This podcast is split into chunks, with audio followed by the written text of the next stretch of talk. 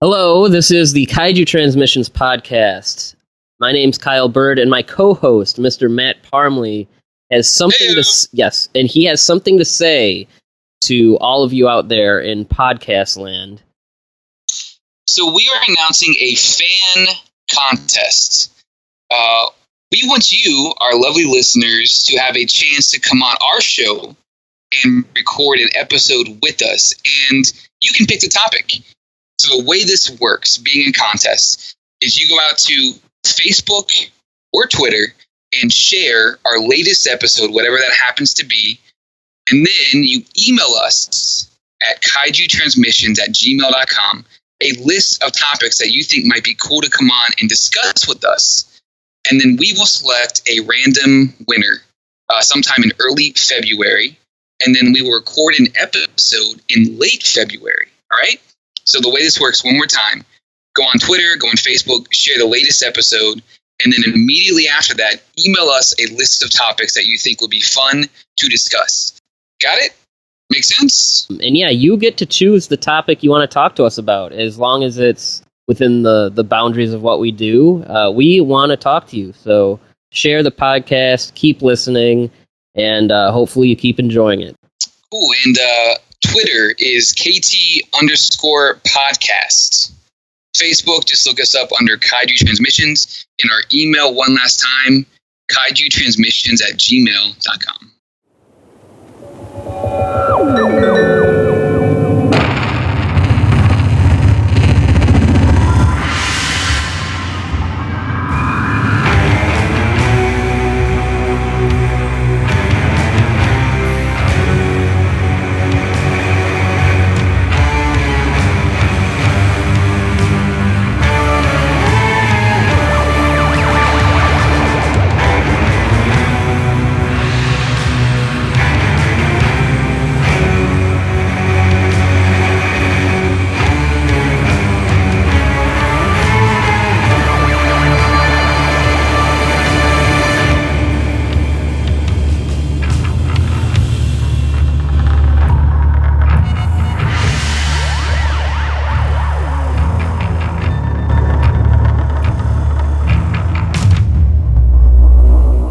Welcome to another edition of the Kaiju Transmissions podcast. I am your host, Kyle Byrd. With me, as always, Is um, Matt Parmley?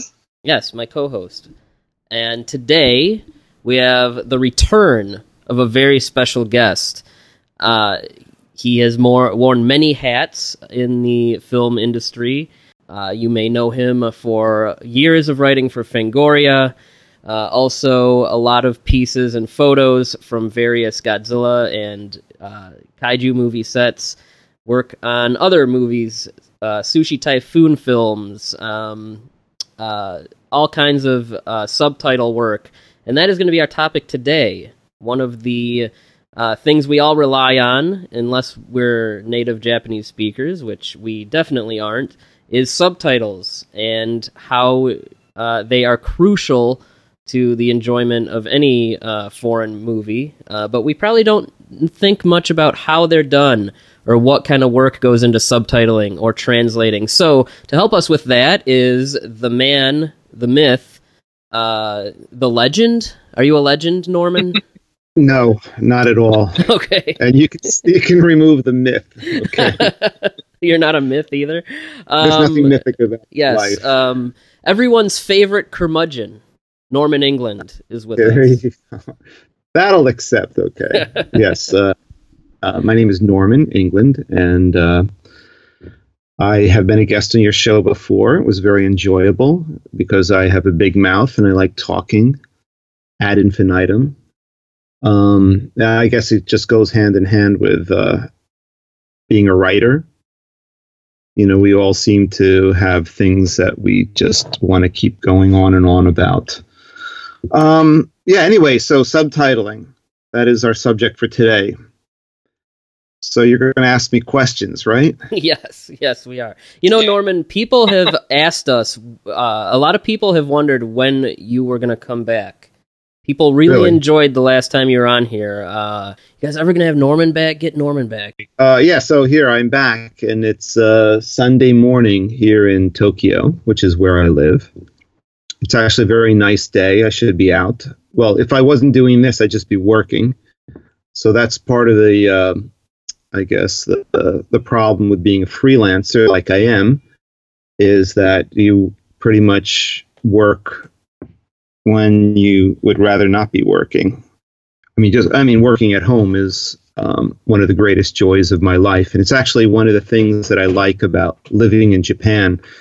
That um, Japan has offered me the the freedom that I don't have to say work in an office like what I was doing when I was living in New York, New York City, and and uh, you know I don't really, I rarely have to get up according to somebody else's schedule, which is something that I really like. But on the other hand, that means Saturday and Sunday are the same as a Wednesday and a Thursday. And with today's subject being uh, subtitles, we can talk about fun stuff like deadlines, which I am on. I've got several for tomorrow, which is why I have to work all day on Sunday. Uh, so Norman, how did you get into the subtitling business? Um, you know, it's it's actually something that I had never I had never planned on, and I don't even think that. I mean, I never studied how to do it, or I mean, I'm pretty much self-taught at at doing subtitles. But how I got into it was the first time I ever had seen like subtitles was on uh, Shusuke Kaneko's Godzilla film, and the movie this was back in 2001, and the movie had been finished, and somebody subtitled it, and then Kaneko asked me to double check the subtitles. So some people at Toho they sent me a file list with all the subs, so I read through it, and I guess I rewrote about a third of them um, which is something I wouldn't do today because I, I get that sometimes. I get people who don't know how to subtitle double checking my subtitles, and really nothing pisses me off more than that. But at the time, I had no idea what what the process is. Uh, the process was of of making subtitles, so I kind of just rewrote these, and then I, I saw the film at the uh, oh then yeah Toho wrote me back and they said thank you very much um, we're going to accept some of these changes, some some we can't. And I'm like, okay, fine. I just did it as a favor to Kaneko, and then I saw it at the Tokyo International Film Festival, and I was like, oh yeah, wow, that's kind of cool. They some of the the dialogue, especially on um, uh, Amamoto Hideo on on his lines when he's he's talking about. Uh, what, when uh, Chiharu was shooting him from the pocket camera, you know that what I'm talking Mhm. about. When she had her Yeah. camera in her pocket in, in the prison, I was really happy that I got to adjust those and make them a little sharper.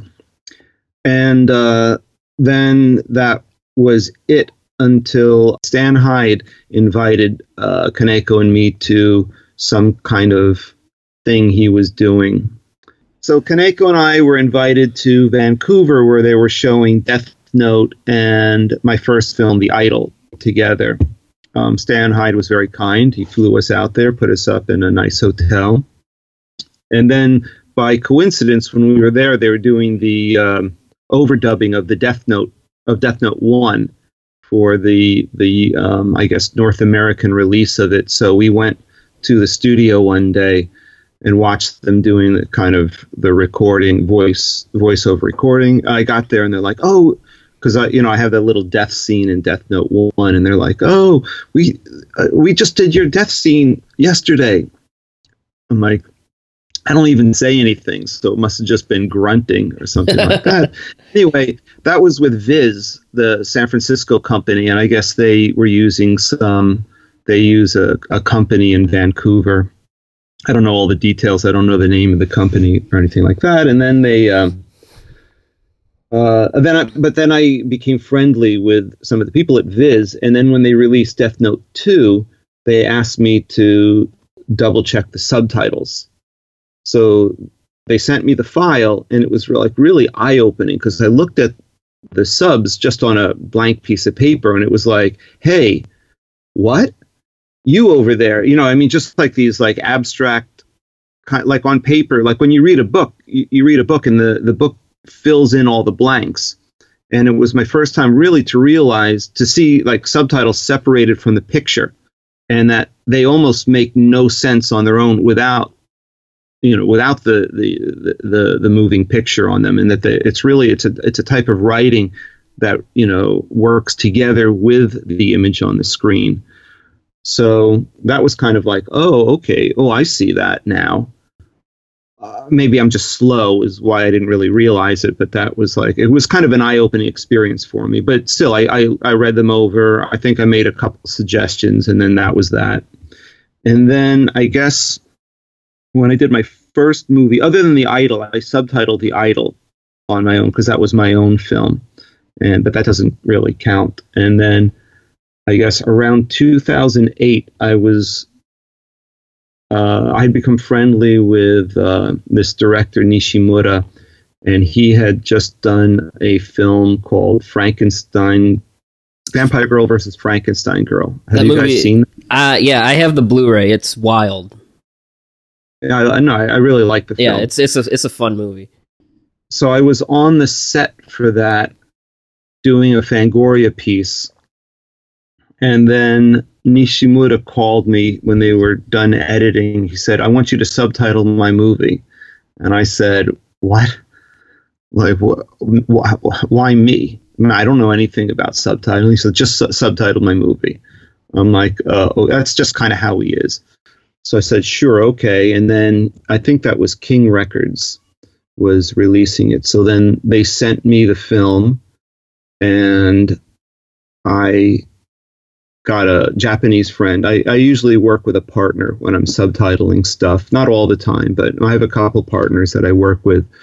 Um, and I feel the reason that I for using a partner is it's good even though I've been living in Japan a long time and I think I get the culture and everything like that, there's still things that I, of course, I'm going to miss and and and nuance things, and I don't want to take that risk because I everything I do I take kind of seriously. So I, you know, it, it'd be like, well, I'll, I'll explain later, but in any case, so he sends me this the Vampire Girl film, and me and my friend work on it, and we subtitle it, and the movie really didn't have any kind of budget, so Nishimura was putting in the subs himself on uh, Final Cut at his studio.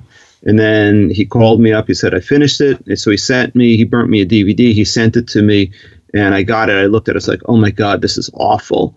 Like the, the breaks, the, some of the lines were too long. There were all these long gaps. And I'm like, what the hell is going on? This is no good. So I called him up and I said, oh, you know, this has to be recut. You know, the, the timing on the subs has to be redone. I don't know what's going on, but it's just, I'm not feeling it.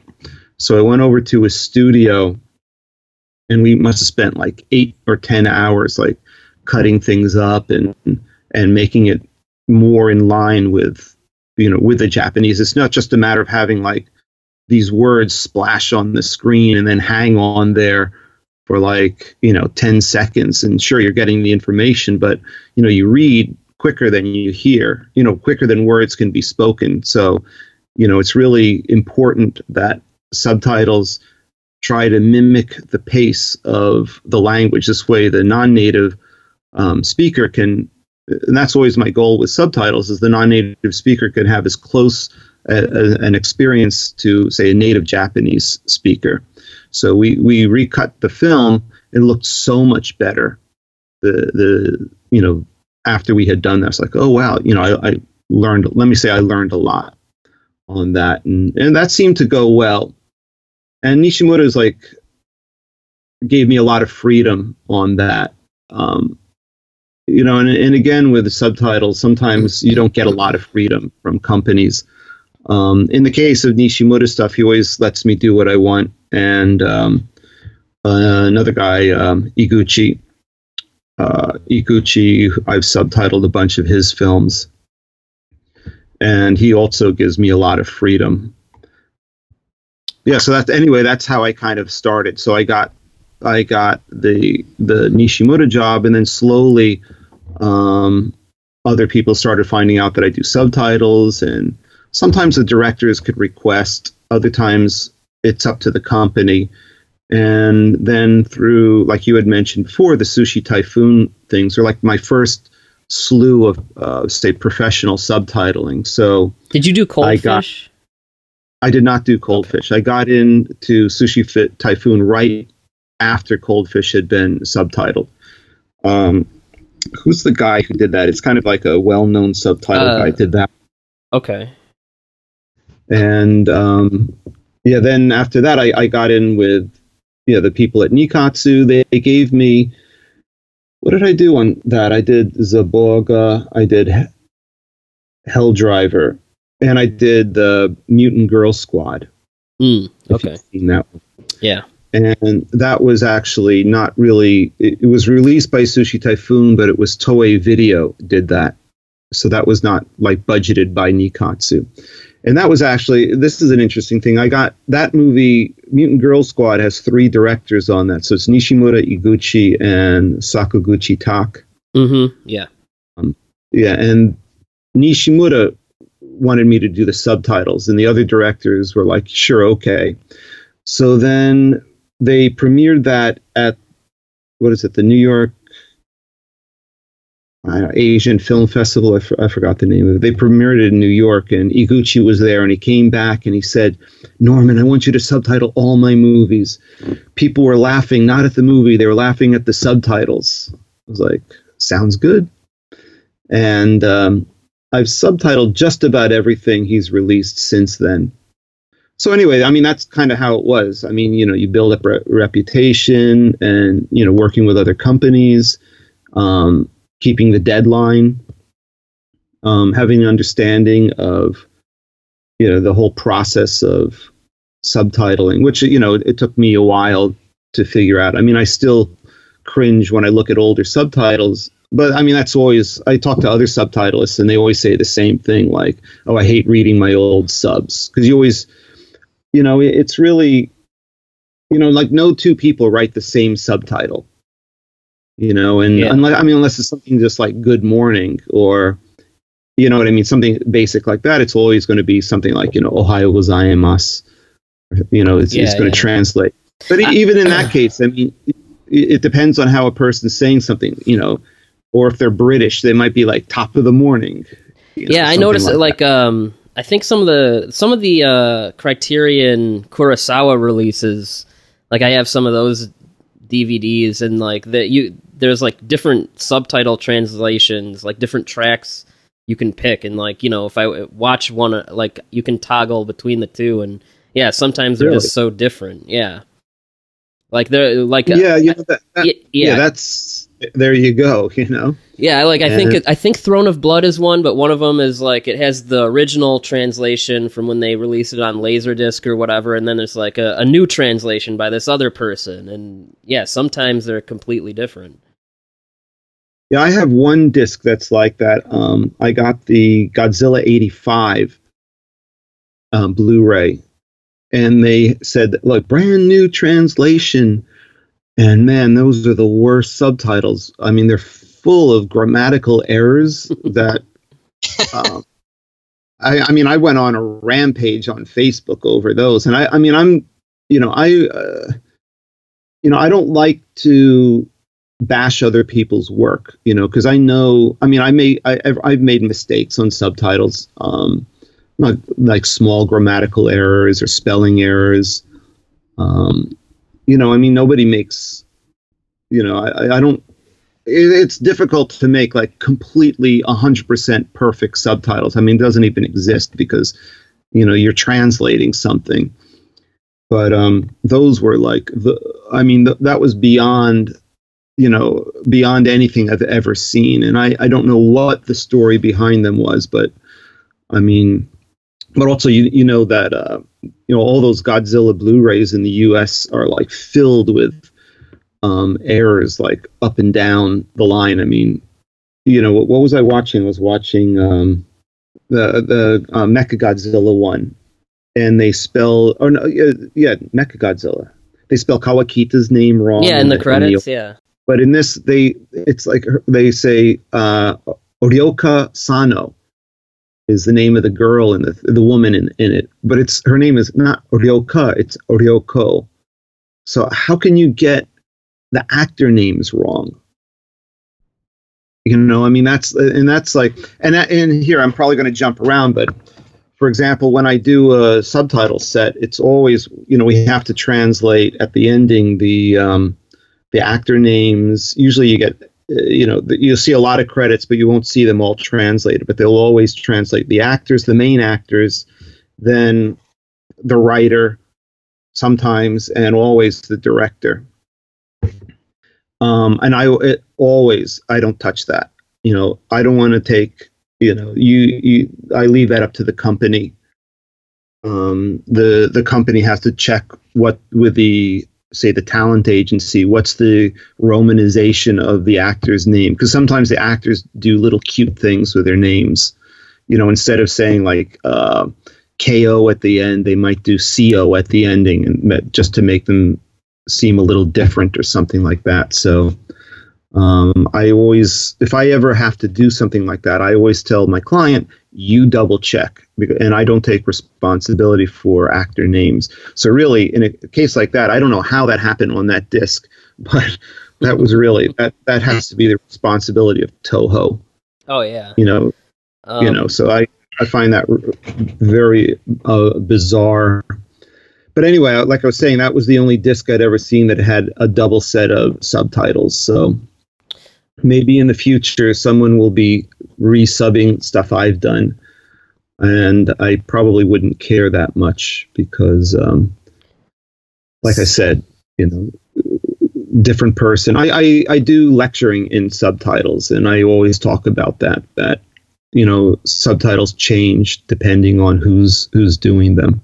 So you know, and that's uh, yeah. So when you Please. do um when you do subtitles, or I guess when anyone does subtitles, are there any general basic rules that you like to stick to? Uh, I mean, how strict are they? Um, like, what exactly are things that you think just like absolutely need to be done when anyone does any subtitling? Okay, well, it, it, it's kind of there. Yeah, there are rules, and of course, rules can be broken. But I mean, the general rule is um, two lines uh, with 40 characters on each line. And sometimes I might go up to 42 on a single line so I don't have to break break the line because it's easier to read a single line. Um, well, that's good because sometimes I'll be watching something and there'll be like a paragraph of text, and then you yeah, have to well, like pause it. Fans, that's got to be fan subs. Yeah, it, it, does happen a lot with fan subs. I've seen yeah. a couple movies though that have had actually one of the Criterion releases that I saw had like a paragraph where I literally had to pause it and read through. Like what what the hell just happened? Yes, something like that. I mean, uh, if I even suggested doing that to a company, they would like never give me work again. So I don't know what the the deal with that is, but um, yeah, it actually reminds me. Back in New York, I was going out with a Taiwanese woman, and she said, uh, "Come over my place, and we're going to watch some Chinese films." And it was like they had, they had like, whatever Taiwanese, Cantonese, and English, and it was like you couldn't even see the picture because yeah, I've seen that. yeah, when when the, when it's subtitled in multiple languages, uh, uh, like at the same time, Right, right, right. This was on VHS. I mean, back in the oh man, back yeah. in the eighties. It was hysterical, you know. Like what? we're not we're just reading, you know. We're not watching something. Um, and the other thing is generally that one second of screen time is uh, twelve characters. So that's something that I try to be really um, because, it, like, let me say this, like the the greatest crime is that someone is unable to finish a subtitle before it you know gets taken off the screen i think that that pisses me yeah. off we've all been so, there yeah no I, I mean, of course, you know, you get an itch and you look down and you look back up and you're like, what? I missed it. You know, something like that. That's not the fault of the film, you know, but you have to also assume that people aren't always paying 100% attention. They might be blinking or, you know, something distracts them for a moment. You know, so I always try to be a little conservative um, to try to make my subs, as, how can I say, as concise and, and short as possible you know, and it takes a lot of rewriting and rewriting and rewriting to, you know, I mean, I do, you know, especially like sometimes I do Yakuza stuff. And I just did a new TV show that's coming out. I don't think I can really talk about it now, but it's kind of a Yakuza based thing. And I mean, these guys, I mean, they, for one thing, they speak in a compressed kind of Japanese um, they hardly use any particles, so their speech is really quick.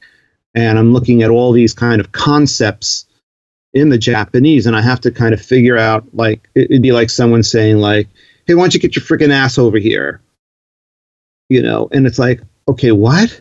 How am I going to do this? And I've got, you know, like get over here, you know, get your ass over here, you know, and get these kind of like say and sit down let's say it adds that get your ass here and sit down uh, or you know and try to get these three ideas into one s- uh, subtitle in a second and a half. You know it, it's it's impossible to do. And i'm not like i said i'm not going to write a paragraph on the screen because no one would be able to finish it. And if they don't finish it they get annoyed and then they hate the movie. And they might they'll hate the if so, if a, an audience member hates the movie because of the subtitles you have totally failed as a subtitle writer. You know you haven't done your job. Uh, i had mentioned before that sometimes rules can be broken and i mean some some words are easier to read than other words. So if they're like kind of easy to read words then you might be able to get away with a little bit more. Um, how do you handle a situation where, um, like as an example, um, we actually just uh, watched Love and Peace, and there was a there's a scene in that movie where, um, like, there's music playing in the background, the characters talking, but they're subtitling both some of the song lyrics for some reason, or maybe like a newscast in the background, but the characters are also talking, and the newscast might have something going on that's relevant to what the characters are talking about. Like, how do you handle those kind of dual situation, uh, you know, dual situations where you have to subtitle both things at the same time? You know, well, that doesn't actually, fortunately, that doesn't happen a lot. Um, I mean, that's happened to me, but I actually, I'm, I'm doing a, I'm subtitling a film right now that is completely knee deep in that. It's it's a movie called Sunny Thirty Two, um, and it is uh, this director Shiraishi. He did um, his first big film was um, The Devil's Path. I don't know if you've seen that, a Nikkatsu film. So this movie deals with internet culture and Nichon culture.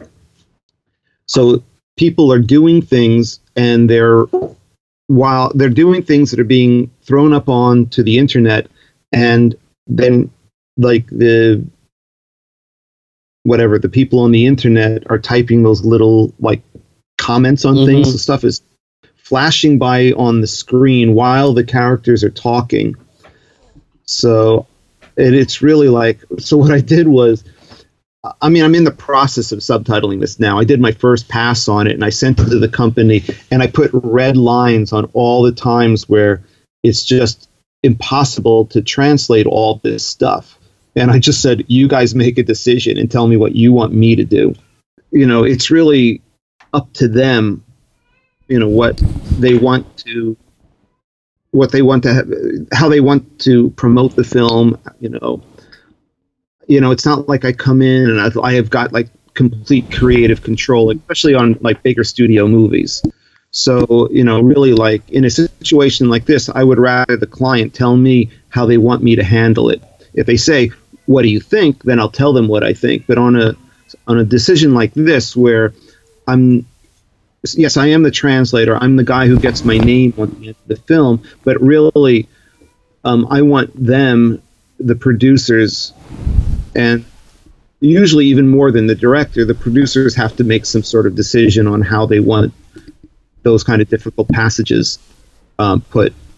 For example, I did a Nishimura is like the um, subtitle maniac, and it might have been Vampire Girls, one of those things where he was like, he had like he, I think it was the Vampire Girl film, and there were like those gang Ganguro girls, the the blackface girls, Yeah. and I think that's the film. They they show their his, their door to where they hang out, and he's got all these messages on the door. So he like made me put translations under like every message, you know, every note on the door, and it was like on the screen for like maybe two seconds. It's like you can't even read any of these, but he's like, "Do it." Okay, fine, I'll do it. If that's what you want me to do. I think it's nuts, but you know, like, and I, yeah, actually, I just did a film where they have um, a song going on in the background, and uh, a high school, junior high school kids are graduating. So I had subtitle. I sent it to the co- company with both of them. So I'm doing this film, and they've got music and you know lyrics and uh, kids getting their diplomas and stuff. And I made the decision to stop the lyrics and focus in on the uh, the diploma because the lyrics had already been on previously. And i and i'm really against having multiple multiple things at the same time. I mean the the what was it? The uh, uh, Sono Sion film you just said it was love and peace. Yeah, yeah. yeah that i mean sono is he just likes to do weird things and he likes to like kind of oversaturate the audience. And, and it, let me you know i don't know who did the subtitles. It might have been my friend don. He does a lot of sono's films.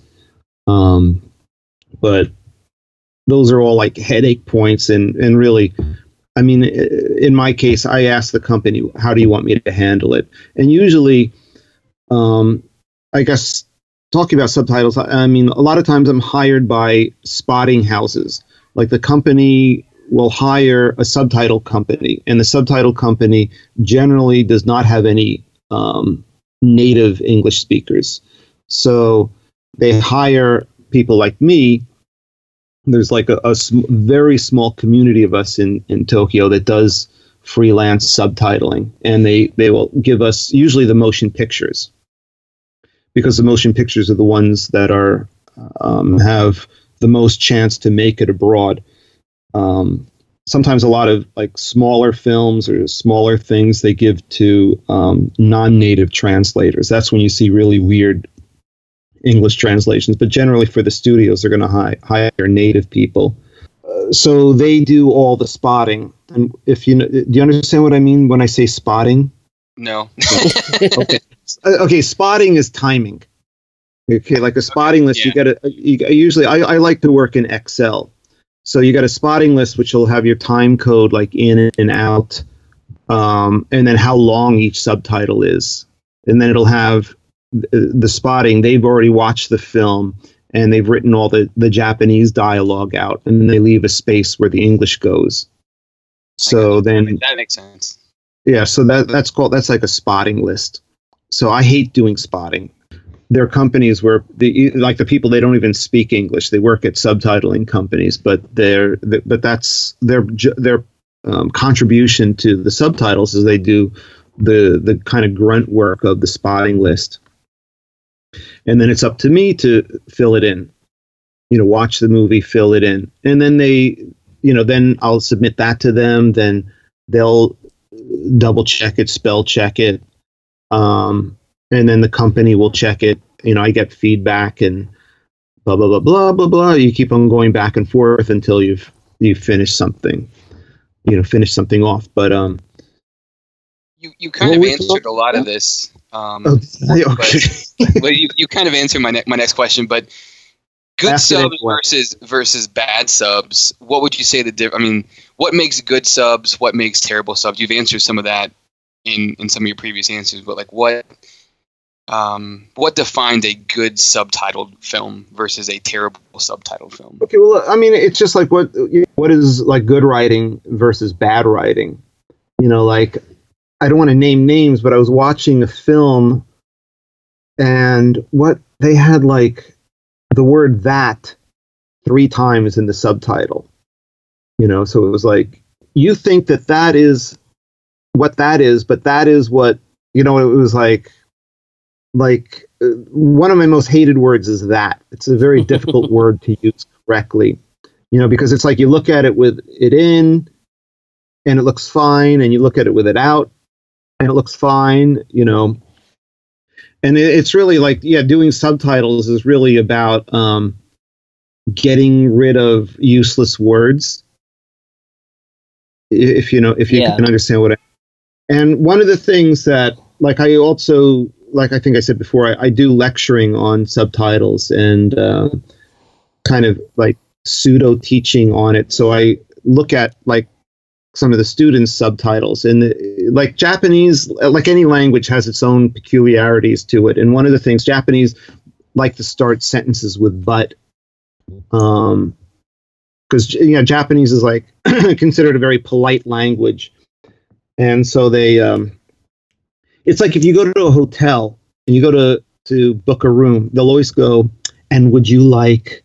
Or a restaurant, you know, it's like our kind of our polite way of talking is putting the word "and" at the beginning of sentences, you know. And would you like breakfast with that? And would you like this with that? You know, this is that's kind of our, like our polite way. And Japanese has a lot of these kind of meaningless um, kind of buffer words. I, I, I don't know how to put it. So a lot of like amateur subtitles will try will translate that. So you'll see things like and even like uh, uh, sound words like um, ha, uh. You know, I when I started subtitling, I was subtitling those. Now I don't do it because it doesn't. It doesn't. When I watch subs that I haven't subtitled, I don't respond to those kinds of things, and it keeps me away from the meat of the subtitle. You know, so really, a good subtitle is a very concise and precise subtitle, not with these kind of like, uh, well, you know, dot dot dot. I was going to do it yesterday. You know, I mean, that's what the actor is doing. If you understand what I mean, Yeah, I mean, yeah. it's like you're trying you're trying to reproduce. You know, unless of course it's like the point. Right. If You there's know, a scene where someone is feeling awkward or something, it would make more sense to to do that. Yeah, yeah. If it's the point, then it's fine. But usually, I mean, uh, the audience, you have to respect the audience is also watching the actors. You know, what they're trying to get from the subtitles is the meaning of the words. You know, and they, but they, uh, but they really are there to to watch a movie. They're not there to read subtitles. You know, like the best subtitles are subtitles you don't notice. You know, like invisible subtitles, uh, which is impossible. But I mean, it's always like um, you know, for me, it's like I feel I've done a successful subtitle when people, you know, are able to watch the film more than they're reading the subtitles. You know, the subtitles you you don't want to draw attention to yourself, you know, by them. So. You know, so really, it's like, yeah. I mean, it's, it, yeah. It just comes like syntax, you know the kind of syntax you're using in the sentence to make sure that the sentence flows in a very natural way. Of course unless it's trying to do that on purpose you know you you are trying to be as close to you know the original language as possible. So um, yeah yeah. so what do you do Does when you, you? So what what do you do when you run into something that um, is just really s- culturally specific or culturally grounded, whether it's a joke or or something like that that um, is just like a cultural discrepancy? Um, like I, for example, I remember when when we talked about on uh, when you were on the show last, you were talking about how you wanted to name the frog creature in Yakuza Apocalypse uh, Frogger and you know Mike wanted to stick with the Japanese word. Um, things like that when there's something that's specific to Japanese culture, something that might not translate well to to American audiences. What do you do in a situation like that to make it a little bit more digestible for foreigners? Well, you know, you know that's kind of like a, a double-edged sword, I guess. I mean, you want to you want to make it. I also call them like cultural translations. You want to make you know, I want to make the uh, foreign audience, you know, feel comfortable with the subtitles, like not hit them over the head with a bunch of um, concepts, you know, cultural concepts that they just, you know, don't, you know, won't understand.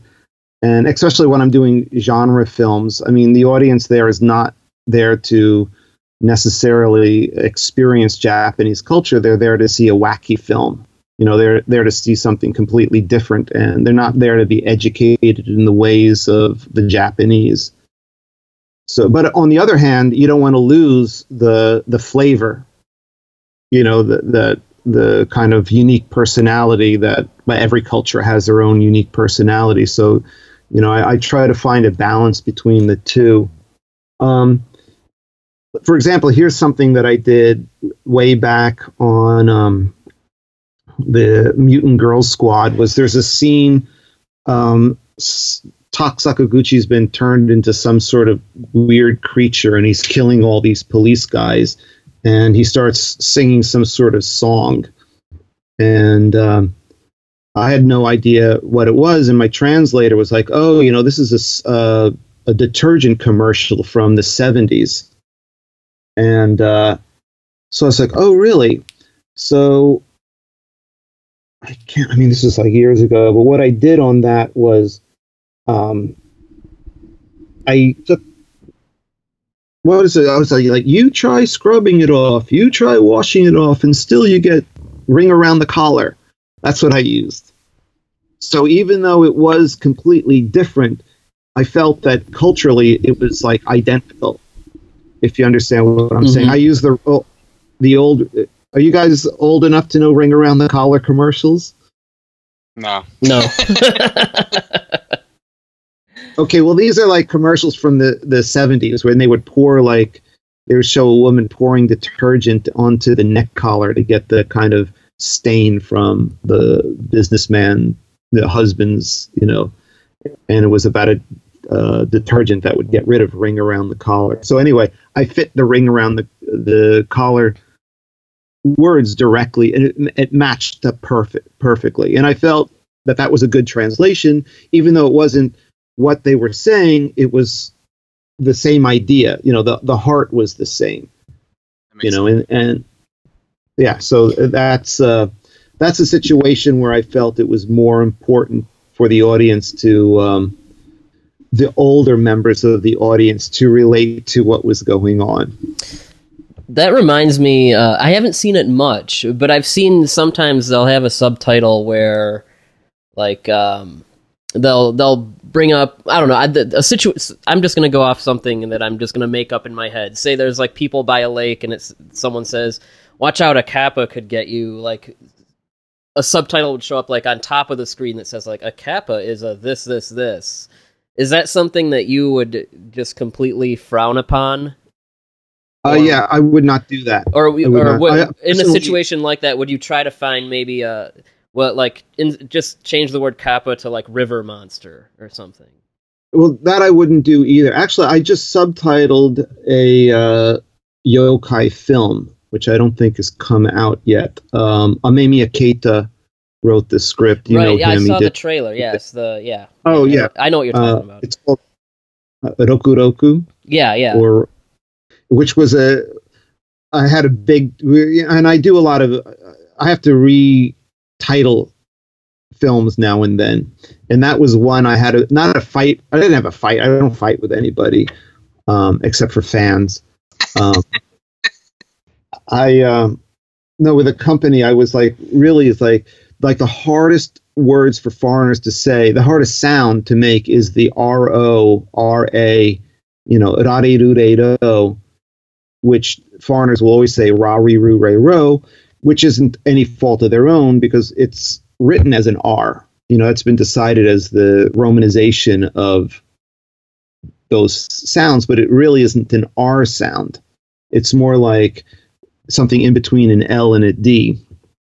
So I said, you do realize with calling the thing Roku Roku is going to come out as Roku Roku, which is like completely different. And the company was like, well, we double checked with uh, Amemiya, and that's what he wants. Okay, fine. That, I mean, like I said, I have to defer final judgment to the client on that one. But that film, yeah, it did actually offer me a lot of, uh, how can I say, contemplation on how to deal with the uh, yokai names. Like they they wanted to translate the names, and uh, Jesus, what's the name of the yokai? The woman with the the the long neck. I think it's Rokurokubi, or it's something like that. Um, uh, yeah. Anyway, they wanted me to write something like the long neck woman, and I was like, I'm not writing a long neck woman because okay, it is, it is it is Rokurokubi. Yeah, that's yeah. exactly. Yeah. Yeah. So they they wanted me to write the long neck woman, and I really, you know, I I didn't feel that that I, felt that was almost like a laughable translation. In Japanese, it's not laughable, but in English, it looks really kind of stupid you know so in other things like kappa in this i kept it as kappa because the, the point of the film i felt in this situation i felt the point of the film was the yokai and i didn't want to like dumb it down for the audience you know and say like you said hey it's a river mon- river creature something like that mm-hmm. You know let's let's you use them by their original names because i would feel i felt like anyone who was coming to see the film knew what they you know they were coming for, and if it you know if it had been like Americanized, you know they might get pissed at the film, which is actually a discussion I had with the company, you know, because we had to sit down and figure out what are we going to do about these these creature names, and I felt it, and I, I said it was just like calling you know. Uh, like a kaiju names like you know rodan we're not going to change rodan to big flying pterodactyl you know, like it's it's the unique unique name to it. In a in a case like say the Roku Roku movie, that you know I I made them understand that we've got to keep the original Japanese names, and they were fine with that in the ending. Everybody was happy. But in another case, um, let's say it was just let's say it's just some kind of weird film and a kappa appears momentarily, or maybe the one of the one of the characters is like, "Oh, you know, I thought you were a kappa," just something in passing. In that situation, I might say, "Oh, I thought you were some kind of a monster." Mm, okay, that, make, that makes sense. You know, so like I said, it, a lot of these things it depends on the film. It also depends on who who's going to be the the, the audience for the film. Somebody online complained about my subtitles on the Mutant Girl Squad film because that had some kind of reference to like old freak shows or something like that and they they like like uh, Byrd like you had just said they said that it, would, it was a marvelous opportunity to, to educate foreigners about mm, this yep. and have text appear on screen and it's like like sure whatever. You know i was looking at a post someone had written about it um, and I think that they were just it was more about them trying to brag on the post that they knew this right yeah. you know tidbit of information. And I mean nobody would have ever been able to finish some a subtitle like that and it would have completely pulled them out of the movie you know. And and for me it's always about protecting the movie going experience yeah, because I see how some people might say like, "Oh, it'd be fun to learn about that," but yeah, if you're reading a subtitle that's telling you like kind of like a, a, footnote in a book you know you're you're it's going to unplug your brain from whatever you were watching first at least momentarily and yeah that's probably not what you would want. That's better for like a commentary if anything. Right honestly yeah. that, that would be better. Um so next question would be you know, we, we watch enough Japanese subtitles movies. We picked up on we pick up on you know some words, a lot of times swear words. Um, so as an example, I'm watching the uh, Ultra Q uh, series right now, and they keep translating different swear words, and they come and they keep saying like "Oh my God" or "Oh God," which I know isn't what's being said there. And actually, in Norman, you can correct me if I'm wrong. I don't know that the, that Japanese would even really say that, as far as I'm aware. Um, but how come when you see a Japanese word, you may not see it translated um, like a one word phrase?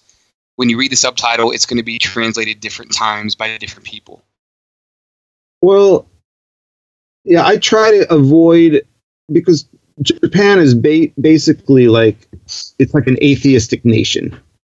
I mean, the the Japanese are the most um, irreligious people. Is that a word? Yeah. Um, yeah, that I've ever met, and um, sure they've got like Shintoism and there's Buddhism here, but it, it's really like it reminds me like back in New York, Christmas time, and my Jewish friends have Christmas trees. You know, it's just like the religion is just something that they do. So they don't have like, I mean, I'm not religious at all, but I'll still say, oh, I've been saying it on this podcast like twice, like, oh, Jesus Christ, you know, things like this. And they're not really, it doesn't, to me, it doesn't have anything to do with you know religion, but it's it's more like a, a cultural re- reaction to something. So I, but in that case, I try to. Sometimes the Japanese, the, the like the word for God in Japanese is kami, kami-san, kami-sama. So um, sometimes the Japanese will say they will actually make references to kami-sama in the way we would say, "Oh God, please don't let my mother walk in the door right now or something like that. You know what i mean? Um, they do do that. If i see the japanese doing that in a subtitle then i will do the god thing. But i generally try to stay away from that this phrase um, oh my god japanese love that phrase so you see it a lot in subtitles that are written by um, japanese translators because they think, and we do say it a lot, you know, I mean, we say it in the US a lot, oh my God, oh my God, but it's a phrase I try to avoid. But actually, this reminds me um, certain words, you might recognize the word and you might get confused by why is this word translated different? I can't think of an English example, but there's like a word like otsukare sama deshita, which is a phrase used when you finish the workday back when I was on the Godzilla set, when I was starting to go to Japanese movie sets regularly, and then when the staff became comfortable with me being there every single day. Then they would start asking me questions about English and stuff. And at the end of the workday, when you leave the studio, everyone's like, "Otsukare sama deshita, otsukare sama. They're all saying this phrase, which is, and they're like, and it really means, um, it's it kind of means like a literal translation is like, "Thanks for the effort." Um, but it could be anything. It could be good job. Um, and they asked me, I remember, I think it was Kamiya on GMK. He asked me, what does that mean in English? What, how to say that in English? And I just said, it just means see you. Because that's really, you know, um, what we would say at the end of a workday to each other. See you, see you tomorrow. And the Japanese are just saying their own version of it. They're not really thinking about, oh, I am saying, you like it's like when you say good morning, you're not thinking about it could be a, a, you know a terrible day outside you know rainy thunder whatever and you're still saying good morning. It's just it's just an established phrase it doesn't really have any deeper meaning. So it's really like when you do when i do translations i have to look at the context of it. I have to look at how they're you know how they're speaking to each other. And then i make a determination you know based on my own experience living in america for the first 35 years of my life you know what would i what would we say in the same exact situation you know the same thing and then match up match up the phrase. It might be it might change. So it might be even the same word. And i have the company ask me sometimes so like well you translated this like this before why are you changing it here? And i'm i'm changing it here because the situation is different. You know yeah, and like in japanese you, you you use the same word but in english you would use a different word. So I, I can understand how that could be confusing for people that don't really under they don't really get that and they might think oh my god this translation is no good. And i think i thought that like 20 years ago myself when i was like proud of myself for recognizing a couple words here and there yeah. Yeah, and like sometimes you'll hear like uh, a swear word or what you perceive as a swear word, and you're like, huh, they translated that as. Sometimes it'll come out as damn, and then sometimes it'll be darn, and I can't tell if it's because it's a kid show versus a non-kiddie show, or like if it's. I don't know if, if that makes a difference or not. If there's a well, it does make a difference, and that's the thing I ask.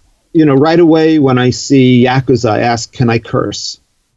like I, I did this TV show with Yakuza on it, and it's kind of a cute show. I mean, it's not like a really like violent thing. Um, and they were, they said no, which actually made it more difficult for me. So I had to use a lot of like damn and you know, you know what the hell type of stuff. You know, so um, Matt, I guess like you had said that it might be sometimes the case might be that oh, you know, they don't want to have like really hardcore cursing. You know, if I do a Miike film and it's got Yakuza guys, then of course I'm going to be like, you know, every word under the sun is available to me. You know, and again, in that situation too, Japanese is not, doesn't have, uh, how can I say, the, the same amount of like abusive terms that we have in English. So, you know, that is really up to the, uh, the person who subtitles. Yeah, I was going to say you can translate. I mean, from what from what I understand, and you and again, I'm asking you here, you can essentially translate this like the, the damn and darn is essentially the same word in Japanese. Is that correct? It would be, it would depend on like context, right? Is Yeah, that- I, yeah, I mean, I'd have to see it. I don't. Yeah, I have because there isn't really like a. I mean, darn. I mean, it could be like they have a word you might hear chikusho, yeah, exactly. and chikusho can be. And again, it depends on how you're saying it, who you're saying it to. Yeah, so it could be like, you know, damn. It could be shit. You know, um, they do other things in Japanese, like they'll just make kind of sounds, and the sound carries the the the kind of the emotion. Yeah, You know- going back to to Ultra Q for a minute, they were translating those words like um, the, the the chick show, and I'm saying that terribly wrong, but they, they were saying they were translating that as "Oh my God" very often in the in the subtitles, which is you know whatever. But that that's what I yeah, I mean, like I said, I don't want to rank on other people's subtitles. Um, I mean, I might disagree sometimes with things, but I mean, I now that I've become more sensitive to subtitling process, I try to um, respect other people's work. You know, um, if I can talk about that for for for example, like I did a film, and I'm going to name names on this one actually because it, it really pissed me off. Um, I subtitled that film "Me Me Me Kurage," the jellyfish eye film. Ah, yeah, Criterion. yeah, yeah, yeah. So I mean, that was a mess of a movie to begin with. Um, and the director Murakami, the you know the artist guy. I mean, he hired Nishimura to produce the film, and um, you know, and the Nishimura's company hired me to do the subtitles. So I did the subtitles. Um, I don't know who did the spotting. It was just like I got the dialogue and, and spotted really horribly and then I translated it, and I had to do it a couple times because they kept on re editing the film. And then, have you seen the film? You know what I'm talking about? I actually haven't seen that one yet. yeah, neither have I. Okay, um, I actually liked. I liked it before they put all the CG characters in. And uh, you know Taguchi, Right. you know he Yeah. he he did the he did the ending creature and it was really good and then they replaced it with this cg monstrosity and what did i see i i, I bumped into taguchi one day after that after that i had finished on that he was like oh i know murakami hates me like i mean there's a lot of animosity going on between this guy who's not really a director you know trying to direct a film so I mean, I wasn't on the set, so I don't know. But in any case, so then, so I send in my subtitles, and then I get back corrections on my subtitles, and it was they had some native English speaker guy at their office who went through my subs and made all these like corrections. And you know, and uh, honestly speaking, some of them were good suggestions. I'm always open. My philosophy is always like the audience doesn't care who did what; they just want to see a good movie you know, I don't really like a good idea is a good idea. So a couple of the suggestions were fine. I incorporated them, or I thought they were okay. But then I looked at other a lot of the, a lot of them were like I had written like please sit down, and the new one was like please have a seat. You know, and it was like I'm laughing at these things like what? Did they ever You know, say why they changed it like that? Well, well, anyway, so then I called up the uh, producer and I said, "Look, I'm really kind of confused because uh, like 90 to 95 percent of these rewrites are just like nitpicks. You know, it's just like one person's speech pattern versus another person's speech pattern. You know, it would be like having a, a British guy double check, you know, a New Yorker's subtitles. You know, we speak slightly different. You know, so instead of me like, "Hey you, mu- hey you motherfuckers," they might have, "Hey whatever British guys say, hey you bloody whatever." You know what I mean? Something. You, you know what I mean? Like, Yeah. and it's now it's not it's not a different translation. It's a, it's it's not a correcting a translation. It's making it a, a different translation. You know, in a different style. And so I, I called up the producer, and she was like, "Oh, really? Okay. Well, let me talk to Nishimura." Then Nishimura called me, and Nishimura said, "He said, fuck the other guy. It's your subtitles. Do what you want." I was like, "Oh, okay, cool." You know. So then I I sent in subtitles, and then I never heard back from them.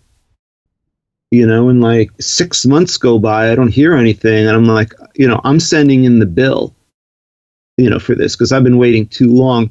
So then I just I said, screw it. I added an extra thousand dollars to my bill, and, and I called it the annoyance fee, and they freaking paid it. So I don't I didn't give a crap, you know. And they I, and I never heard back. And actually, in that whole film, they premiered it in Los Angeles, and even Nishimura wasn't aware of the screening. You know, it's like you know, and like I said, Murakami is not really a director. He doesn't know the kind of protocol rules. You know, sure, I don't want to say he's wrong because a lot of the rules in Japan are really like anal retentive stuff that I don't agree with. But however, he is working with these these people, you know, and he has to kind of you don't just do the premiere screening without letting the upper staff who worked on the film, you know, keep them in the dark on it. So uh, I never saw the finished film until it played. I went to Roppongi Hills because I wanted to see it, and so and uh, and when I do films through like Nishimura and Iguchi, I I, I have it arranged with them that I, I get my actual credit in the film. You know, so it becomes a part of the the film. You know, usually when you know when you see subtitled movies, the very last credit will pop up on the screen like subtitles by so and so, and that'll only appear on a subtitled version. So I like to have my my name when I can embedded in the actual film itself, because this way it's like it can never be removed. So anyway, so I go to Roppongi Hills to see it, and it's like it's like English translations by, and the guy who double checked my subtitles got his name above my name. You know? And i looked at it and i just laughed and i was like his mother must be very proud and i got an extra thousand bucks for that. I don't care. You know my, i've seen my name connected to movies enough that i just don't really care anymore. I, I care more about getting paid. But i mean to me that was eh, eh, you know that was the kind of way not to handle you know a double checking and I do do things they call native checks in Japan, where someone is usually like a Japanese person, because the we foreigners are more expensive than say native Japanese.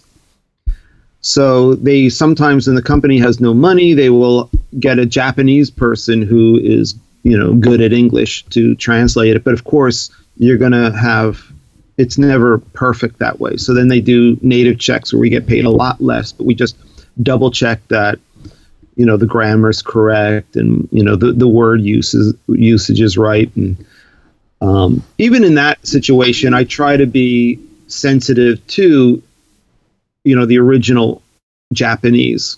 You know and and this is what I, when i do classes i notice like when japanese are involved in like japanese doesn't have the word it in it you know like uh, the japanese doesn't have as many pronouns as we have so Japanese, a lot of times you'll you you can usually tell if it's a Japanese person has done the subtitles if you see things like that's. I'm trying to think of an example like, you know, oh that's really nice. We might say it's really nice. You know, it's good. Japanese will say that's good. This is good. We see this and that a lot when we would nor we would be saying it more often. So that's usually like when I when I teach subtitling, I, I try to get my students to use more it's than that's because that's like Japanese is like kore, you know, kore, sore, are, kono, sono, ano. You, those are like they're so they're always saying like you know that apple over there or or this apple. Even though you might say you could argue the point, but they are saying this and that in Japanese, you know, but it's really not. it's not the way we speak and then going back that's what yeah so like a good subtitle is, is a subtitle that that reads and feels natural so how does someone if someone if for example if someone was listening to this and said i want to start subtitling how how would someone even get into this whole business you know i have no clue because you kind of stumbled into it, it. Yeah I, I pretty much stumbled into it i mean i guess and I do. It's it's kind of interesting. In my school, I do get, and when I say school, is it's a a place over in Kanda, which I'm sure you don't know what that means. It's a place over in Kanda on the other side of Tokyo, and they are a subtitle company, and they uh, have courses in translation, and and I go in like eight times a year, I guess. So it's not really like it's not like my class. I, am like a, a, a guest teacher every now and then I get foreign students that are here and they want to get into subtitling. And you know, especially in the movie world, because everyone's freelance, it's all about contacts. It's all about people that you know. You're serious about subtitling and you want to get into it. You're going to have to start at the bottom, which means you're going to have to start subtitling, um, you know, amateur movies. You know, and there are a lot of uh, there are a lot of amateur movies being made in Japan.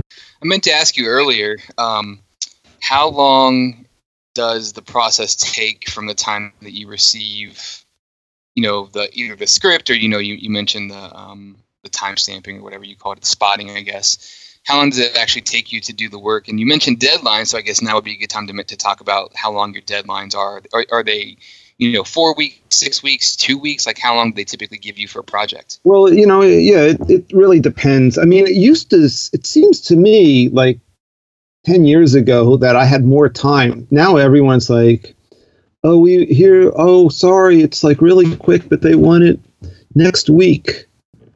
You know, I, I get that more and more. I actually just subtitled a movie in a single day, which is a new record for me, but that was because it's a good director and there's not a lot of this like like Japanese films tend to have too much dialogue.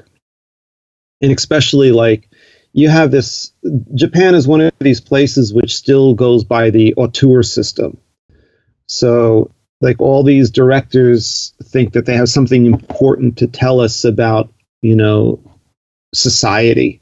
So you get these like very annoying um, how can I say, like insightful philosophical statements. I mean, even, I mean, it really, you know, I cringe when I have to translate stuff like this. I mean, I generally agree to whatever ever deadline that they get, they give me, and I just, you know, double down on the work. But in certain cases, I mean, you just have to speed through these things and kind of just hope that, you know, the company is going to be okay with your translation it's not a matter of doing like a bad job but it's it's a matter of trying to make sense of something that's really not very well written in the first place. So how do you feel about um we mentioned the the Blu-ray for Godzilla 85 earlier and that's one where like they subtitle everything. So there's dialogue and then like they'll subtitle like the, uh, the exit sign on a door and it's some it, there's like just subtitles flo- floating everywhere or um or even like Shin Godzilla where like there's this fast-paced dialogue and then on the top of the screen there's a separate set of subtitles like how how do how is that? How do you view those kinds of things? Oh well, you know, if it if it's connected to the story, then it's important. You know, um, I yeah, I just did a film and some sign lines lights up that says like operation Yeah. um, in progress. And they were like, I didn't think anything to translate it. And they sent it back. Oh, we want something here. Okay. Like I said, it, it, like with fan subs, you know, a lot of times I think fan subs are like someone trying to show off. And I mean, I don't watch a lot of fan subs. I have no time to really deal with that that type of thing. And mostly that's the um, the animation world, I guess, where you have to deal with fan subs.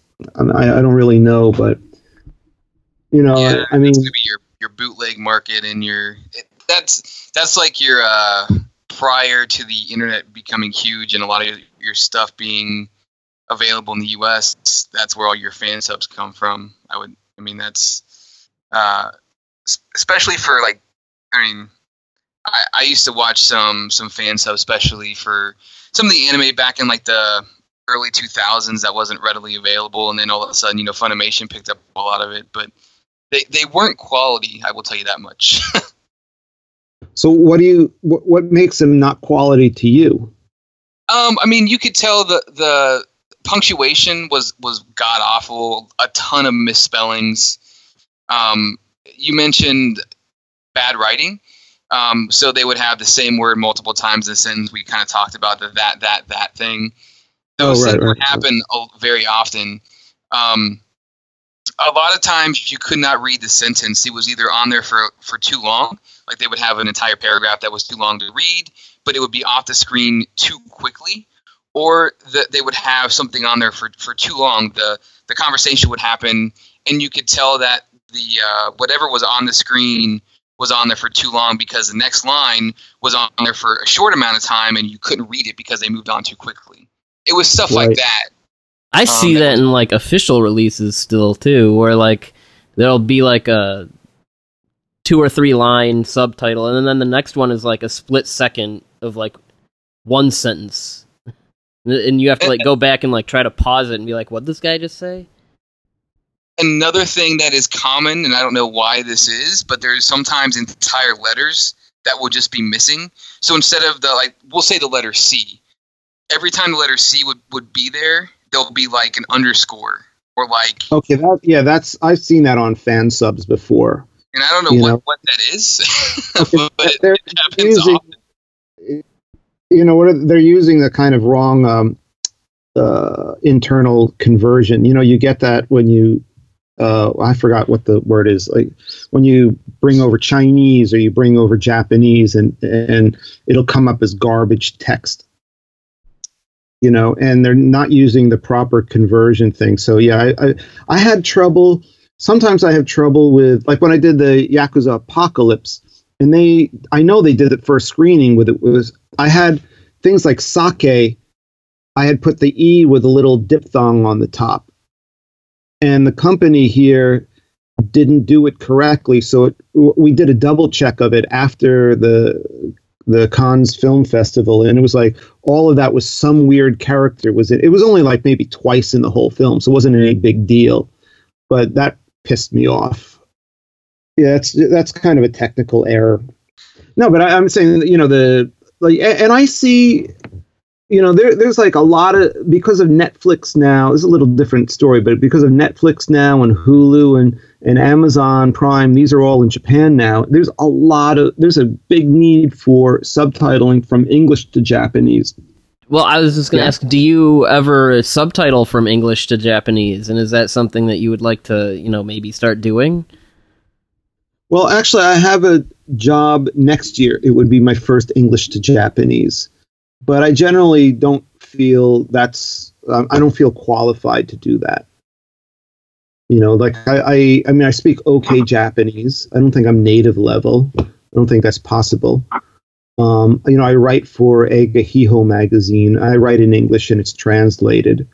But uh, no I, I took a job for next year which is uh, in production film. Yeah, that'll be my first foray into that. And no, and I'm excited to give it a shot. You know, I'm going to work with, of course, a Japanese partner on that. So we do it. You know, the it'll be yeah. I mean, I, I just like doing new things too. But I, I, you know, I'd like to add other things that I do. You know, that I have become a part of the process. I don't know if it's the process for everybody, but I do also do a lot of PR writing. Um, I like doing catch catchphrases for movie posters. Well, So, you're I talking get- about this now, so I'm, I'm just gonna ask you what what else can you do besides subtitling? So what can you, you're talking about PR writing, but like title creation, PR. What other thing, things can you do in this field?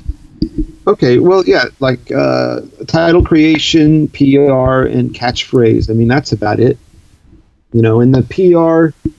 I mean, the PR would be it used to be like this, like especially with Nikkatsu, they send me the Japanese PR, and then I would translate it pretty much as is. I've always hated Japanese PR. Um, the way their their approach, it, you know, it's it's a cultural thing.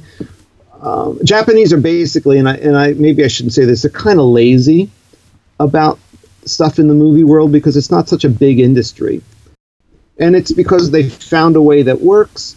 You know, they don't want to take a risk like, you know, breaking you know, the formula, so to speak. So the, a lot of the PR follows the same kind of style format. And I don't want to say it's wrong or anything, but I don't really necessarily always agree agree with it. So um, I usually use that as a guide, if you understand. What are the points that they want to bring out, and then I rewrite it in a way that I think looks more natural to us. Like I actually I have a deadline tomorrow where I have to come up with a catchphrase for a film that's coming out next year, and I'm like, you know, you want to get the audience excited to see a film. You know, when you think about like great, I love catchphrase. I love great catchphrases, like you know, Alien. The catchphrase for Alien is great, or The coast No, is I- I- toast. huh? I said the coast is toast. That was from uh, Volcano, that crappy movie from the 90s. oh yeah, right. Size I does matter. on Face- Yeah, right. That's pretty good, actually. Uh, one of my best catchphrases was for um, Zombie Ass. If you know the film, it's Yeah. an Iguchi movie. You know, I don't know if I would recommend watching it. Yeah, I, I watched it. Uh, I think when it came to Netflix because I, I like a lot of those, uh, you know, Iguchi's movies and the Sushi Typhoon and the the kind of offshoots Right. of that. And it was, yeah, I wasn't a wasn't a big fan of that one. Right. I don't think anybody was. I mean, yeah, it was you know, a good job for me.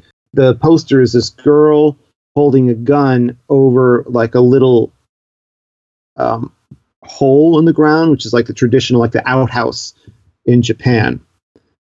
You know, and so I looked at it. I was like, "Oh shit, I got it!" And I, I, I called up Yoshiki and I said, "There can only be one," and it's we are going to flush you. Okay, it's a takeoff on the Lucio Fulci film. Um, Zombie Uh, flesh zom- eaters or zombie, it- yeah. yeah, we are, uh, and that one was we are going to eat you. So this one is about you know toilet of the dead. As we are going to flush you. So I was very proud of that one, and Yoshi was like, you know, everybody loved it. I did a movie called uh, what the hell? Is, oh, uh, Z, Z Island, Zedo Island, and what do they call it? Dead Man.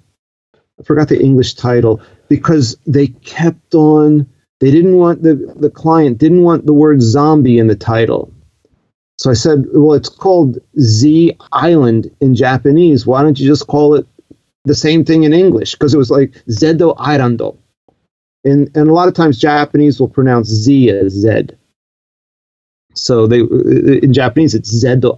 It's like what do they call it? Dead. They so instead. So right away, I suggested some title, and it went on and on.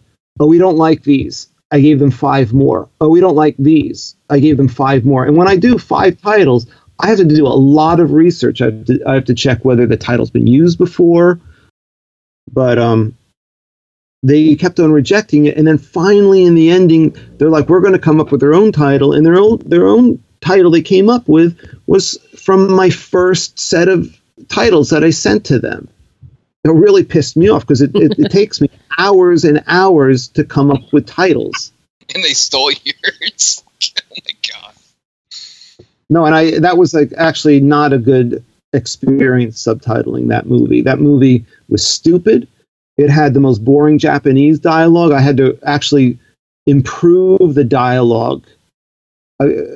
It's it might even be on Netflix in the U.S. But yeah, I'm naming names again. But there was a scene in the film. It's like these two high school girls are walking down the street on this island, and it's a fishing village, and they walk by all these guys who these fishermen guys in their 20s and they've done like some kind of drug they just bought drugs and they're doing drugs and that's part of the story. Like there's some sickness combined with the drugs, and people become zombies. And um, the high school girls walk by, and the guys are like, "Ah, high school girls, let's do it." And the girls are like, "No way," you know. And I was like, and I'm so I looked at this. I was like, "Oh my god, this is so boring." So I I think I I mean this is a couple years ago, but I wrote things like and here's a good here, here here's me just having fun because I'm trying to make the film more enjoyable. You know, I think for Japanese that kind of dialogue, that kind of like banter is fine, but I don't think it's good enough for say a foreign audience, an American audience. I thought, okay, these guys are fishermen. Okay, so I, I had one of the guys was saying like, "Hey, how about pulling on my rod?" uh, and then I had the girl where she just goes, Yada. I had her say something like, um, like, is that the size of your bait or something like your your your bait so small or something like you know what I, you know what I mean like it, and there's a case sure I guess a purist can like hang me from the rafters you know and whip me but know I thought it was much more enjoyable than the original Japanese dialogue I mean I couldn't believe even even for Japanese I thought that that was you know subpar. You know, and the company was fine with it. They're like, okay, this is better. Let's go with this. And I have that happen sometimes. The company will say the Japanese is too ambiguous. The story is not sharp enough. Can you sharpen it in the subtitles? So I've I've had cases where they they're hoping that at least for the it it can get a better reputation abroad through um, better writing on the subtitles. That happens occasionally, not not often, but it happens sometimes. So, and, and going back to, I just want to say one one last thing yeah, on the yeah. subject is Iguchi. Iguchi lets me rewrite all his jokes because he doesn't care. Um, he doesn't. He always says to me, "I just want them to laugh." Um, for example, in Dead Sushi, have you seen Dead Sushi? Yeah, yeah. Okay, if you remember the girl in the shower and or she she's in the, the like the, the she's going she's about to wash her hair and the the one of the guy the guy from Gamera 3 has been chased into the uh, the onsen chased into the the bath water and he's being chased by uh, Maguromon the guy with the tuna head mm-hmm. And the girl's sitting there and she's going oh I love this onsen it's so safe you know and there's no perverts here at all because if there was a pervert you know, I would destroy him. I would crush his life. I would, you know, tell his wife. I would get him fired from his job. And the guy's like hiding in the. That's the joke. The guy's hiding, you know, in there. And this woman is talking about how she'll destroy any pervert man she finds, like spying on the the girl's shower room, type of thing. And then. The, then when she has the soap in her eyes, the Maguromon comes rushing in and he cuts the guy's head off, and blood shoots up and pours all over her. And in, in Japanese, she goes atatakai, which means it's so warm. So I didn't really think that that worked in English. So the way she, I looked at her, the way she was rubbing her body, like she looked like she was feeling really good, and she's kind of rubbing around her chest and her belly. So I wrote, "I feel yummy all over," which I thought worked better than doing, say, a direct translation. neither of you guys are laughing, but everybody laughed at that one. I have a question about dialogue that I just thought of when we were talking about um, English into Japanese. Uh, at least, um, have you ever watched a movie with Japanese subtitles? Or because I, I was thinking, how would someone subtitle a movie like, say, a Tarantino film, where it's this this kind of uh, stylized dialogue that's very unique to him? and it's very dialogue heavy. How how would something like that be translated into Japanese, or if there's like a Japanese equivalent, how would it be translated into English? And would you be able to keep that like, you know, you hear Tarantino dialogue and it's okay, it's Tarantino dialogue. Like, would you be able to keep that in the translation process?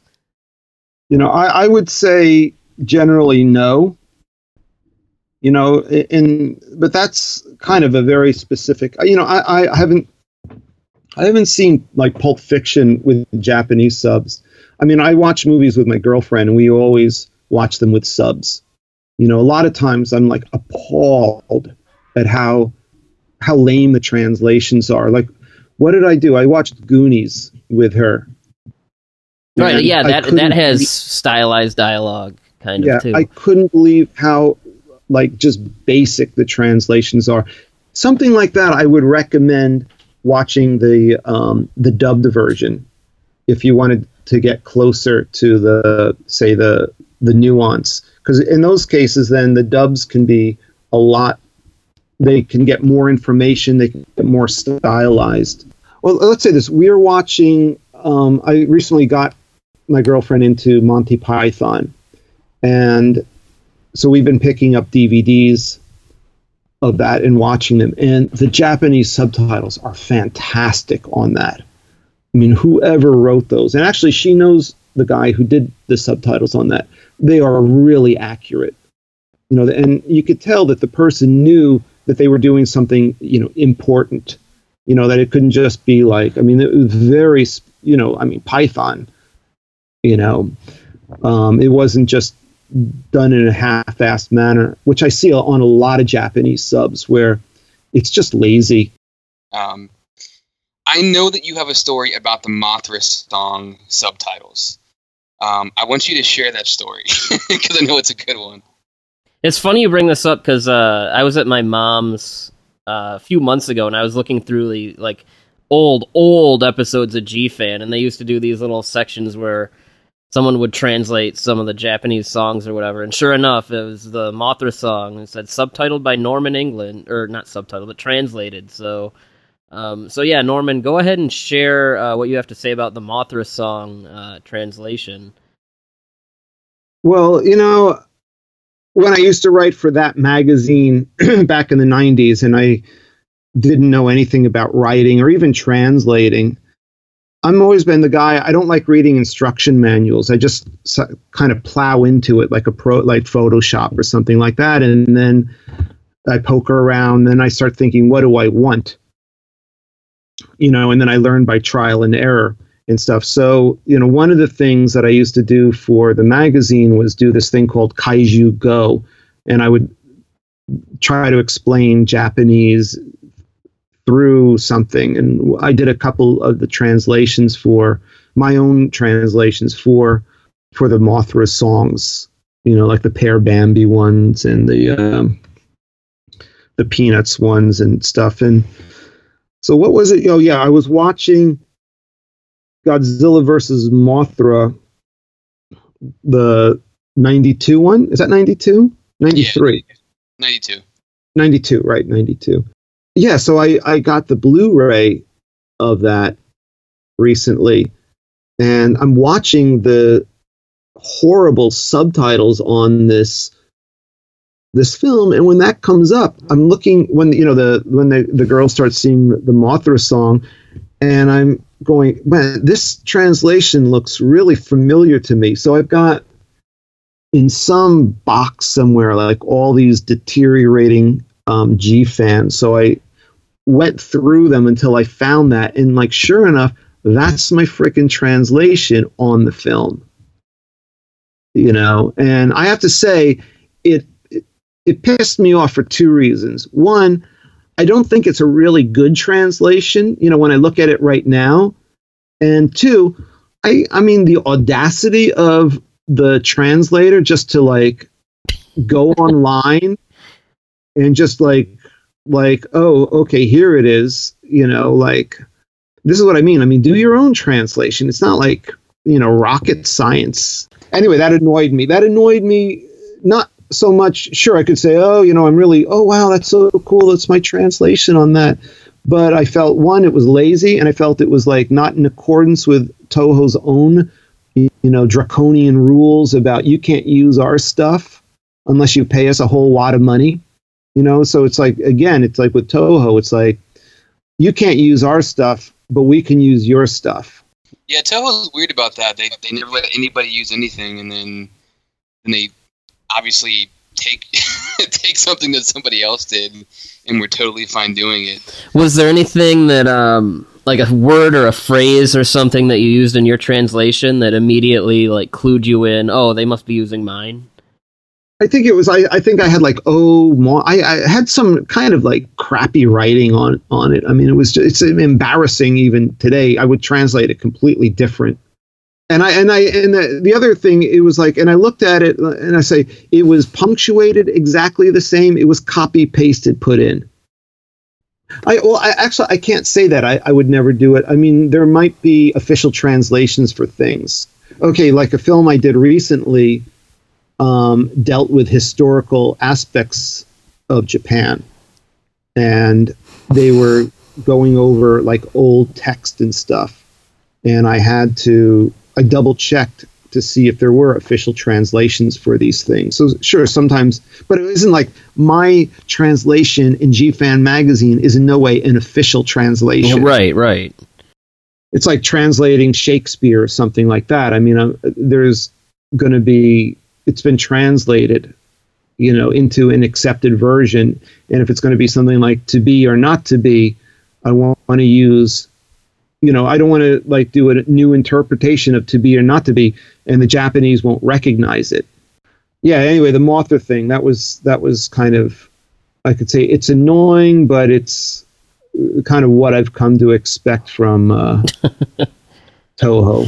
Well, speaking of Toho, um, we've we've mentioned them a few times. Uh, Toho translations, and um, for me, I, and I think a lot of Godzilla fans really uh, are not fans of the Heisei, and I think especially probably the Millennium Godzilla movie translations. Um, what they're not very good. Um, and the one that I think drives me crazy is GMK. I don't know if we we should get right into that right now, but like we talked about fan subs, I still watch my fan sub of GMK over the Sony disc because they do so much to just botch the meaning and subtext of that movie that you know it's it's not what you know Kaneko had intended to do. Right. Like yeah, that's that's actually a very weird situation because, like I said, there is an official translated version that was used at, as far as I know, only once at the Tokyo International Film Festival in, at the end of 2001. And I think the uh, fan subs come from that. Mhm. Because Like, the like- guy, it- who, like yeah, on the Sony disc, like guy who the bootleg, who, the guy who bootlegged that film at that time was there that night. Okay. Cuz yeah, like in the you have the part where the what is it? The Chinese guy is saying good luck and in the subtitle on on the disc he's saying you're all going to die tonight. That's did, did they not understand the point of that scene and how it relates to the message Well, of the movie? obviously, obviously they didn't. No, I think the worst one is when uh, they're shooting the missile at Godzilla and it hits mistakenly hits King Ghidorah, and they celebrate the fact that it hits King Ghidorah, and, s- and the guys uh, and when it hits King Ghidorah, the uh, the, the guys obviously reacting like, "Oh crap, you know, we made a mistake," and they're celebrating it in the subtitles. It's it's There's one of the most also bizarre um, there's also a s- well, speaking of like discrepancies between subtitles. Like on the DVD version, there's a part where I think the admiral says "damn," but then on the Blu-ray, he's the subtitle says "fuck." Yeah, I would never. If I got the job of subtitling Godzilla, I'd never curse because it's not. like, that's it's not, not the a, target audience. Yeah, that's not the. I don't think it's appropriate. You know, I'm not a prude by any means, but no, I don't think so, know. so what is the deal with these um, these translations? Uh, I mean, not just GMK, but I know a lot of them are like weird. Like Tokyo SOS, instead of just saying Kiryu, even when you hear it in the dialogue, the subtitle says Mecha G. Like, what are they doing? Why are they like this? You know, I, I, you know, and this is the thing is like, I, yeah, because I'd recently, like, Ed Godziszewski had brought me a bunch of these, like, cheapo, you know, two films in one package Blu-rays from the U.S. and I was really like, you know, appalled at the the just the poor quality of all the subtitles. I was like, you know, hello, hire me. But if they offered me the subtitle job, I'd be so you know more than happy to do it. Well, hopefully they're listening. well, I doubt it. Um, yeah. The only, yeah, I, I, you know, it's funny. It's like I really wanted the subtitle job for Shin Godzilla. I mean, I've really never done a Toho film. You know, I don't really know personally anyone who does Toho films, and and some of my other friends were always like, "Who does those films and stuff?" But um, I really wanted the Shin Godzilla job until I saw the movie. That's a like, lot of subtitling. Yeah, I was like, no, thank God I didn't get this job. Oh my lord, that would have been a month, two month, four, 12 month project. I mean, yeah, God. right. no, the, the script for that thing is like a phone book too. Yeah. Uh, Matt, um, I mean, I, I think I'm pretty good on my end. Matt, is there anything else you wanted to? Yeah, uh... we, we, covered everything actually. Yeah, uh, we, we covered quite a bit of ground did I get these answers out in a kind of understandable way? You did. You don't listen to your uh, your own answers. I think you told us last time, right? Like you don't go back and listen to your your. You I hate. Well, do you mean like podcasts? Yeah, like you said, you don't. i hate the sound of my voice. I mean, you know, I, it's like I don't want to listen to my myself like talk. You know, it's like well, you know, you know. So I, uh, yeah, so I, I don't really yeah, listen. No, I'm the same way. I don't, I don't like listening to uh to myself either. I think I sound weird. I don't so. think anyone does. Yeah. Yeah. No, Matt, you actually you have an awesome talking voice. So. Thank you. I am sorry, sorry, Byrd. Sorry, Byrd. I, I think Matt's voice is better than yours. He, sorry. It probably is. It's okay. But people you, recognize got... Byrd at, at, at G Fest. Like people came up to Byrd and actually recognized him just by hearing him speak. That was oh, weird. really? It means That's someone's cool. listening, I guess, right? Yeah, no, you know, like I like I said, I listen to the podcasts when I like climb into bed or I wake up in the middle of the night, and you know, to put me to sleep. I I was listening to there are like more of these kaiju ones creeping up, and I was listening to one. I mean, th- I mean, you guys think your pronunciation of Japanese is bad. I mean, this was like the, GMK was directed by Shius gay Kar- Kar- Karinko. Like, like what? Norman, thank you for coming on. We appreciate you sharing your insight on subtitles and uh, dropping knowledge bombs, man. We, yeah, I, really, I, I hope people realize how you know it, it's hard work and it's a crucial part of you know us watching these foreign films is subtitling. And of course, it's always a, a pleasure to to chat with you and catch up and and all that. So thank you. No, thank you for having me. And uh, yeah, we should. If we ever, if you guys ever come up with another subject that you think I could uh, could go off on, I mean, you know, please call. I like socializing. I'm sure we will. Okay. Well, anyway, thank you very much for having me, and uh, look forward to not listening to it because I hate the sound of my voice. But I hope other people do listen to it, and I hope that what I said makes people realize that subtitling is kind of a specific writing uh, unto itself. It's, it's, it's its own to, specific it's, art. It's, yeah, it's a it's a real process, and you know I don't think I'd mentioned before, but usually I mean all subtitles have a team behind them.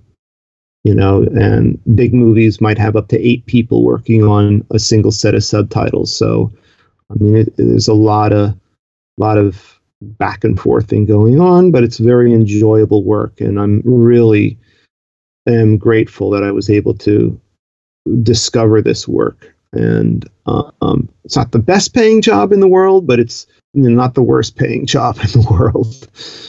So, anyway, thank you very much for having me. Yeah, thank you.